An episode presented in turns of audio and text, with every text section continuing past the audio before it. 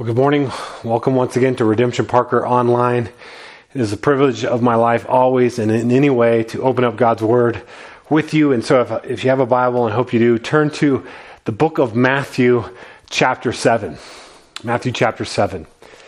Uh, if you've been with us for a while, uh, even to the beginning of the year, you know that at the beginning of this year, looking into an election year and all the stuff that was going on in the world, uh, we turned our attention to the Gospel of Matthew for a reason.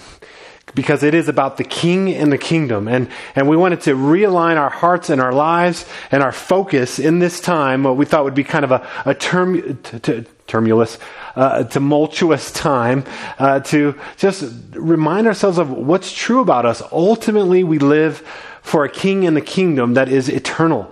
And so we had no idea back then that we wouldn't just be dealing with election season and taking our eyes off of that, but that we'd be dealing with a pandemic. And so all the more reason, uh, as the world's shaky foundations are, are, are shaking around us, do we need a hope and a future that is solid and secure. And that is found in the king and the kingdom. So if you have your Bible, Matthew chapter 7 is where uh, is where we're going to be at this morning. But uh, there, there's a problem with that. Uh, you, you know that Matthew 5, 6, and 7 is called the Sermon on the Mount.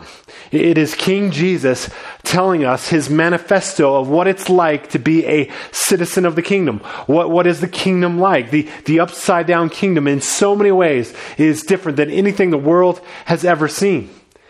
Now, now, in our series, we started Matthew 5 of the Beatitudes on February 3rd. So, a month and a half ago, we began this rather short sermon by Jesus, the best sermon that's ever been preached, and we began to work our way through that. And it's been about five, six weeks before we, since we've even been in that. And so, let me just do some recapturing of the moment here because where Jesus is going at the very end of his sermon, like any good preacher, and he's the best, is he's going to uh, now bring the weight of that sermon to bear on, on his listeners and on you and me. And so he, he's not disconnecting everything he said uh, two and a half months ago with what he's going to say now, but, but it's important for us to have the whole sermon in view. And so this week I, I, spent some time just kind of going over the Sermon on the Mount once again and just kind of recapturing what was Jesus saying about the king and the kingdom. And he begins with the Beatitudes. The blessed are. And if you'll remember, I said these really shape and should be the lens that we see everything else in the sermon by. Blessed are the poor in spirit. We said, blessed are the spiritually bankrupt. Now, this is crazy. This is upside down that Jesus says, You're blessed if you can come to a point in your life where, where you can just kind of look at your life and you're like, Man, I, am bankrupt. I have nothing to offer. In no, in no way, shape, or form do I put hope in myself. Jesus says, When you can come to that place, you're blessed. And so he says, now, now keep that in mind as we go out throughout the sermon. And he, he goes on and he paints a picture for us of what, what kingdom living looks like. And, and these citizens of the kingdom are radically different. They're the salt and the light of, of the world. They, they love not only their, their friends and their family members, these people are called to love their enemies. No other system in the world has that kind of focus, that kind of emphasis on it. Jesus says, you know what? God is holy. And he said, unless your righteousness exceeds that of the scribes and the Pharisees, the most holy men of the day, you have no place in the kingdom. And while that should initially cause the, the listeners to groan, it should also cause some hope to, to rise because it's back to the blessed. Blessed are the poor in spirit. And you're like, well, I, I am not as righteous as the scribes and Pharisees. And in fact, your standard, as he goes on, is, is God's perfect righteousness. And so it causes us to say, I'm spiritually bankrupt, God. And Jesus says, Well, I can work with that. You can come into the kingdom when you exchange your righteousness for my righteousness. And he goes on and he talks about these kingdom citizens, they, that they love the king and, and they trust the king and, and he's a good king. And so he said, don't worry about what you're going to eat or drink or what you're going to wear. Don't worry about tomorrow, uh, all those things. And he says, but, but kind of the culmination of the high point of the sermon, Matthew 6, 33, he says, but you, kingdom citizens, Seek first, seek passionately, obsessively, seek the kingdom and God's the kingdom of God and his righteousness, and all these things will be added to you. And so now we come to the end of the sermon, and Jesus wants to bring the weight of what, what he's saying to bear on our lives. One of the things I love about Jesus is he doesn't play around. I mean, he always has uh, an eternal perspective in mind. John, in his gospel in chapter 1, describes Jesus as the one who is full of grace and truth. Uh, they're never compromised. They're never, one's never lifted above the other. He is full of grace and truth. And, and this eternal king with an eternal view is always looking out for your eternal good and mine. So even when, like in this passage, when he says hard things to us, he, he's saying hard things to uh, maybe wake us up or to just remind us of what's ultimately important. And Jesus is going to say some hard things. So if you have your Bible, we're, we're going to look at the end of Jesus' Sermon on the Mount. I'm just going to look at a couple of the passages uh, and we'll kind of unpack those and, and, just see what Jesus has for us. What He's trying to put before us, what does it really mean? what, what is a true disciple? He's going to compare two things in a series of word pictures uh, to clarify, to warn, and to call us to Him, to give us grace. So if you have your Bible, uh, I'll start in verse 13 and then I'll skip down a little bit, but I'd ask you to listen carefully. This is God's word. Matthew 7:13. Jesus said, "Enter by the narrow gate. For the gate is wide, the way is easy that leads to destruction, and those who enter by it are many. For the gate is narrow and the way is hard that leads to life, and those who find it are few." Drop down to verse 21. Not everyone who says to me, Lord, Lord, will enter the kingdom of heaven, but the one who does the will of my Father who is in heaven. On that day, many will say to me, Lord, Lord, did we not cast, did we not prophesy in your name and cast out demons in your name and do many mighty works in your name? And then I will declare to them, I never knew you. Depart from me, you workers of lawlessness. Let's pray and ask God to give us grace in this moment. So, Father, we just obey what Jesus said in this sermon that we get to come to you and call you Father, but you are holy. So, Father, we're asking that by your Spirit, through your Son, that you would give us grace in this moment. Lord, lead us to the path that leads to life and not the path that leads to death. And Lord, may, may you, you say to us, Well done, good and faithful servants, as we seek to follow you all the days of our life. We ask this in Jesus' name. Amen. Amen. Well, Jesus is, is, is saying some of the hardest things he's said to this point. He, he's, again, got eternity in perspective.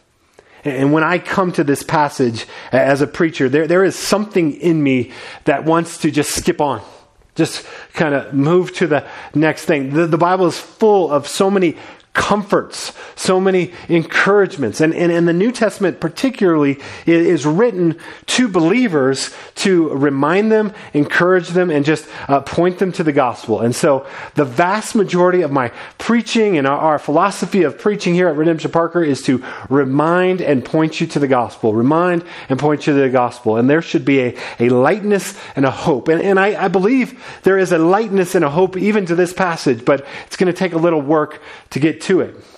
And I did not want to preach this passage, but then I realized the only thing worse than, than, than preaching this passage would be not preaching this passage.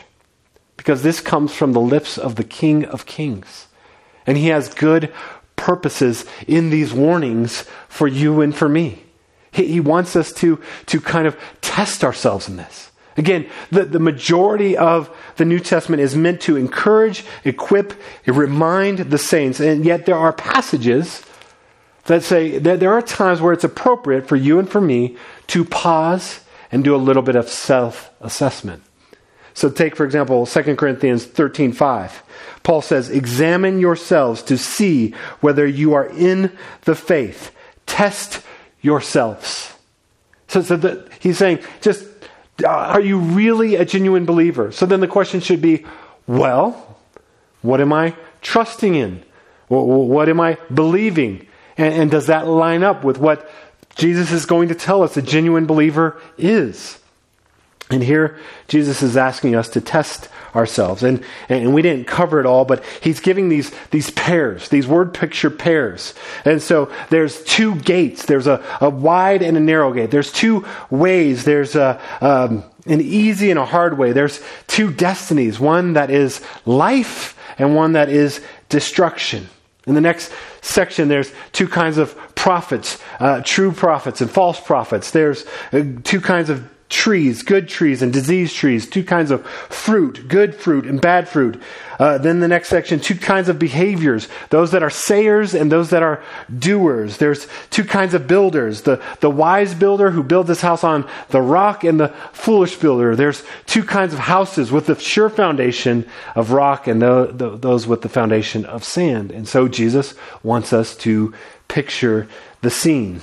So, so let's just do that, particularly with that first one where he says, Enter by the narrow gate. Just wants us to picture life like this. Imagine traveling along a road. And you're just traveling along it because everyone else is traveling along the road. And, and you look around and, and just the, the masses of humanity are going on this road. And it's a nice road. And, and it, it's kind of slow and smooth. And as you're traveling along, you begin to uh, see your friends and your family, your coworkers, your neighbors, and, and, and, things are, are for the most part good. And, and so you're traveling along. But as you travel along, you see in the horizon, on the horizon, a, a massive gate. But it's a beautiful gate. Uh, like it's big, and, and you can see people are just going through the gate and, and just traveling along, and you're like, yeah, that, everyone's doing it. Let, let's just keep walking through that gate. Well, as you're walking, you, you notice uh, that, that someone has gone off the path. The grass has been trodden down a little bit. And you think, that's curious. Who in their right mind would, would leave the, the safety of the masses and go off the path? And so you're thinking about it. But as you're traveling along with friends and family and coworkers and, and just the culture around you, you begin to ask some questions and you say, hey, where are we going? And they're like, oh, we're, we're going to the gate. Okay, so, so what, what's the gate? And they're like, well, the gate is, you know, whatever you want it to be. Like, really? Yeah, the gate is heaven or um, nirvana or paradise or, uh, you know, it's, it's just a really good place. So let's go. And you're like, all right, so that, that sounds good. And you're walking along and you're like, well, well wait a minute. Um, if, what if we believe different things? And, and now the crowd is kind of looking at you like, well, dude, what's your problem? Like, if you believe in God, fine. If you believe in a God, it's good. Or, or an impersonal force, whatever. But, but don't you think if there is something out there, it's, it's something of love, like a God or goddess or force of love? You're like, well, yeah, that, that kind of makes sense. And, and if it's a, a force of love, don't you think that, that this force would just kind of lead everyone to the same place, like many paths up the mountain? You're like, okay, I, I guess so. But so, so you're saying that if if my, my Hindu neighbor says there's nirvana and nothingness, and I say there's heaven and life to the full, that's the same place? like, you're, you're thinking too much about it. Let's just go. And so you keep going, you keep going. But now, as you get closer, you notice something else. Now you see some people actually peeling off from the crowd and, and turning the other way. And you begin to watch them, and, and, and it's just one by one. A, a, a, girl leaves her family and, and heads off the path. A, a, man leaves his business and all of his wealth and success and, and career, and he heads off the path. And an old man, right before he gets to the gate, he, he heads off. And you're like, this is crazy. Why are they, why are they heading off? And now your interest is piqued.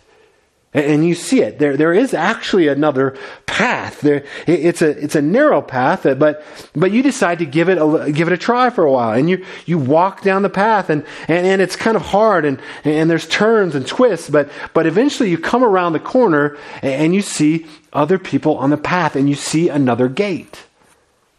But Jesus describes this gate as narrow. And the word narrow actually can mean crushing it is so small that as you get closer, you, you, see some people going through, but as they, they get to the gate, uh, they've got to leave all their baggage, everything behind, and they squeeze, like being pressed down, almost claustrophobic, squeeze through the gate. You're like, wow, that, that doesn't look that appealing.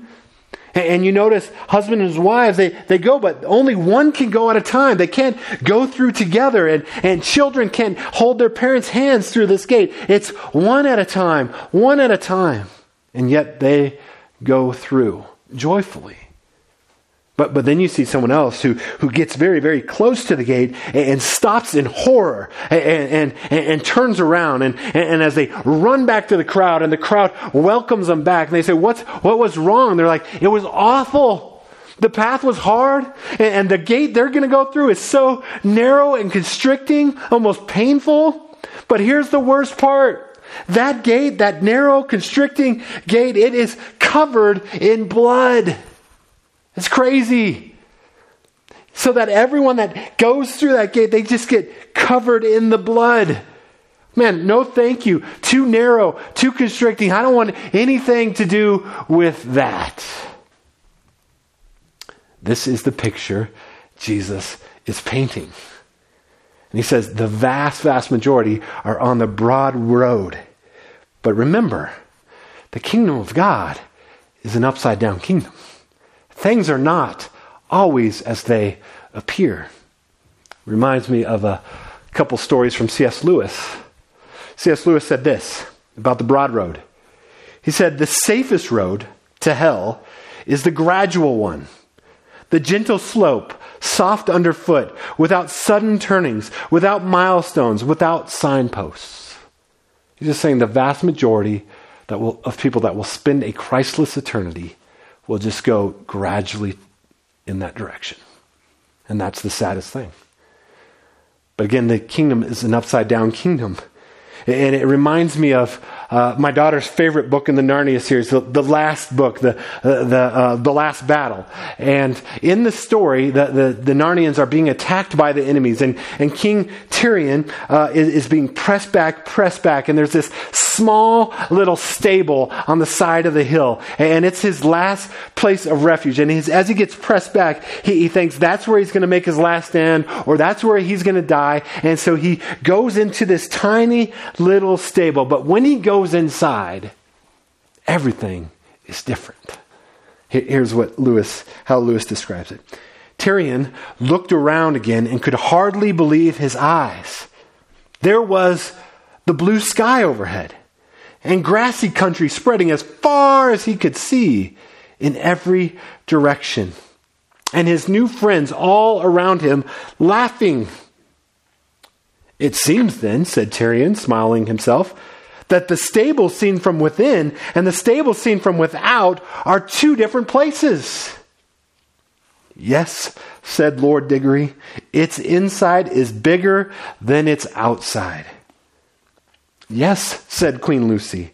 In our world, too, a stable once had something inside it that was bigger than the whole world. It was the first time she had spoken. And from the thrill in her voice, Tirian now knew why. She was drinking everything in, even more deeply than the others. She had been too happy to speak. This is the upside down kingdom. This is what Jesus is warning us, but also inviting us to come inside the narrow way where there's life, and he describes it as abundant life. But the inside is bigger than the outside. And from the outside, it can seem hard, constricting, difficult. But Jesus says, true disciples find the narrow way and go on that. He'll go on and, describe other scenes. He'll, he'll talk about um, uh, two kinds of fruits, two kinds of prophets, and he'll talk about uh, true prophets and false prophets. Here, all you need to know is that false prophets just, it's not that 100% of what they say is false. It's sometimes they just don't tell the whole truth. And this is what I think is, is rampant and, and, the tendency and the temptation for me uh, every week and every other pastor is just to tell the nice bits, right? But as D.A. Carson put it, he said this It is even possible in some instances that everything these false prophets say is true. But because they leave out the difficult bits, they do not tell the whole truth, and their total message is false. That they're not pointing their people to the narrow path, the hard way, and the shadow of the cross, life uh, that, that is difficult on this side of eternity. And yet, Jesus says this is the way to life. And so they are false prophets if they're not pointing you to that. He'll go on. After the prophets, he'll talk about these houses. I'll, I'll, drop down to the house. It says, Everyone then who hears these words of mine and does them will be like a wise man who built his house on the rock. And the rain fell, and the rock, and the floods came, and the winds blew, and the beat on that house, but it did not fall because it had been founded on the rock. And everyone who hears these words of mine and does not do them will be like a foolish man who built his house on the sand. And the rain fell, and the floods came, and the winds blew and beat against that house, and it fell, and, and great was the fall of it. Well, Jesus says one more comparison to show what true discipleship actually looks like. Look at verse 21. We already read it, but let's, let's kind of unpack it. It says, Not everyone who says to me, Lord, Lord, will enter the kingdom of heaven now, that term, Lord, Lord, is a right uh, doctrinal position. It, it's even a term of endearment. So, so in some way, there is going to be a mass of humanity, uh, not, not just that have fallen away, not who have blatantly turned their back on God, but those that, that have been in the church, those that have been serving, pastors, missionaries, uh, deacons, uh, faithful members, people that give, people that have, in some cases, incredible ministry. And they're going to come to Jesus on that day, and they're going to be like, Lord, Lord says, Not everyone who says to me, Lord, Lord, will enter the kingdom of heaven, but the one who does the will of my Father who is in heaven. Now we'll come back to that just a second. It says, On that day, many will say to me, Lord, Lord, did we not prophesy in your name? And cast out demons in your name? And do many mighty works in your name. That they look at their spiritual resume and they're like, Jesus, we did all this for you. We, we, uh, we, we, we taught, we preached, we, we testified of who you are, we prophesied in your name. I mean, these, these people are, have cast out demons. They've, they've had some tremendous spiritual work and ministry. And not only that, it says, and did we not do many mighty works in your name? Their spiritual resume is better than any of ours. And this is why it's so shocking that Jesus would, what Jesus would say next. He says, and then I will declare to them, I never knew you. Depart from me, you workers of lawlessness. See, that I never knew you is tied to what Jesus said earlier in verse 21. Uh, it says, But the one who does the will of my Father who is in heaven. So, what is the will of the Father in heaven? He's preached on it for three chapters. The will of the Father in heaven is to turn to Jesus, to trust in Him, to know Him, to delight in Him, to see Him and savor Him. That's the Father's will. And Jesus says, the way you get into heaven is to know me. The word is one of the most important words. There's two words in this passage that are the most important words in the New Testament. The word to know here that Jesus uses is gnosko. It means to know by personal and intimate experience. It's not enough to know a lot about Jesus. It's not enough to have a right doctrinal statement and check all the boxes. While that's good, Jesus says to, to get into the kingdom of heaven, you have to know me and, and I have to know you. There has to be a personal relationship here. This is at the heart of Christianity. And Jesus promises when you know him, then you also receive him. And when you receive him, you are covered in his righteousness. You are covered by the blood of the Lamb. So, do you know Jesus personally? Not, not just about him, but is there, is there a treasuring uh, of Jesus in your heart and in your life?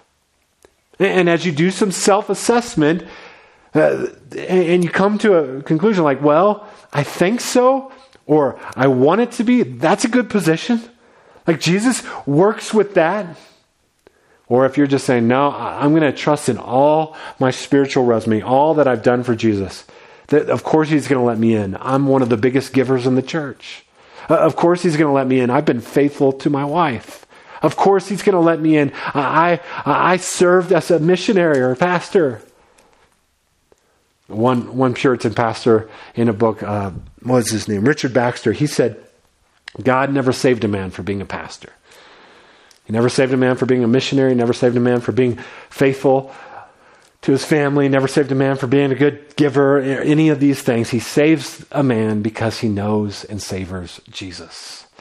That's the mark of a, the first mark of a true disciple. The second one comes out of that. If you know and trust Jesus, then you uh, trust Jesus comprehensively. So you know Jesus personally and then trust Jesus comprehensively. Notice I didn't say perfectly, but, but, but when you know the King of Kings and Lord of Lords, there is a growing trust, and I said comprehensively because it's this idea that no area of my life is off limits to this King. And I'm going to trust him in every area. I'm not going to do it perfectly. I'm not even going to do it well some days, but, but there is a desire, there is a pressing in, there's a pleading with God. I, I want to trust you in this area. So, so there's no relationship off, off limits to the king's rule and authority, that there's no finances, that there's no job, there's no future plans, that there is no part of your life where you aren't submitting yourself to trusting the king and his will for your life. And again, you might do some self assessment and be like, wow, you know what? I, I, there are areas where I have put off limits to Jesus. And Jesus is warning you, but he's also inviting you. He's inviting you to repent and to turn back to him and experience life as it was always meant to be lived. So, tied, so, so you know Jesus personally, you trust him comprehensively, and that leads to a, an obeying him gladly.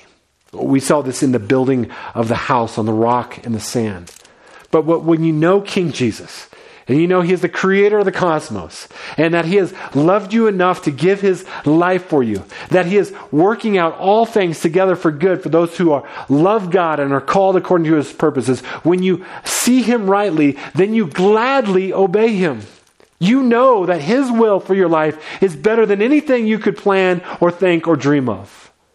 Now, again, this is an area where we wrestle with on the daily, right? Like, I, I don't always obey God gladly, but, but there is something growing in me that seeing Him clearer and clearer says, man, I want to submit my life gladly to you. Because in you is fullness of joy and following you, trusting you, obeying you. And again, there are areas in our lives where we just don't do very well with that. But blessed are the poor in spirit.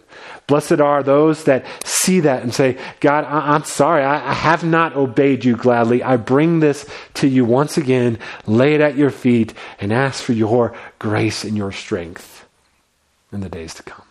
So, true disciples, know Jesus personally, trust Jesus comprehensively, and obey Jesus gladly. These are the questions you need to ask of your soul this morning.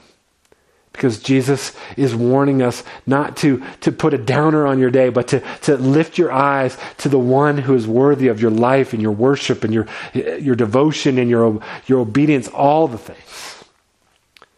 And, and if, if you've never done that, consider the words of Jesus as an invitation to you to come through the narrow gate.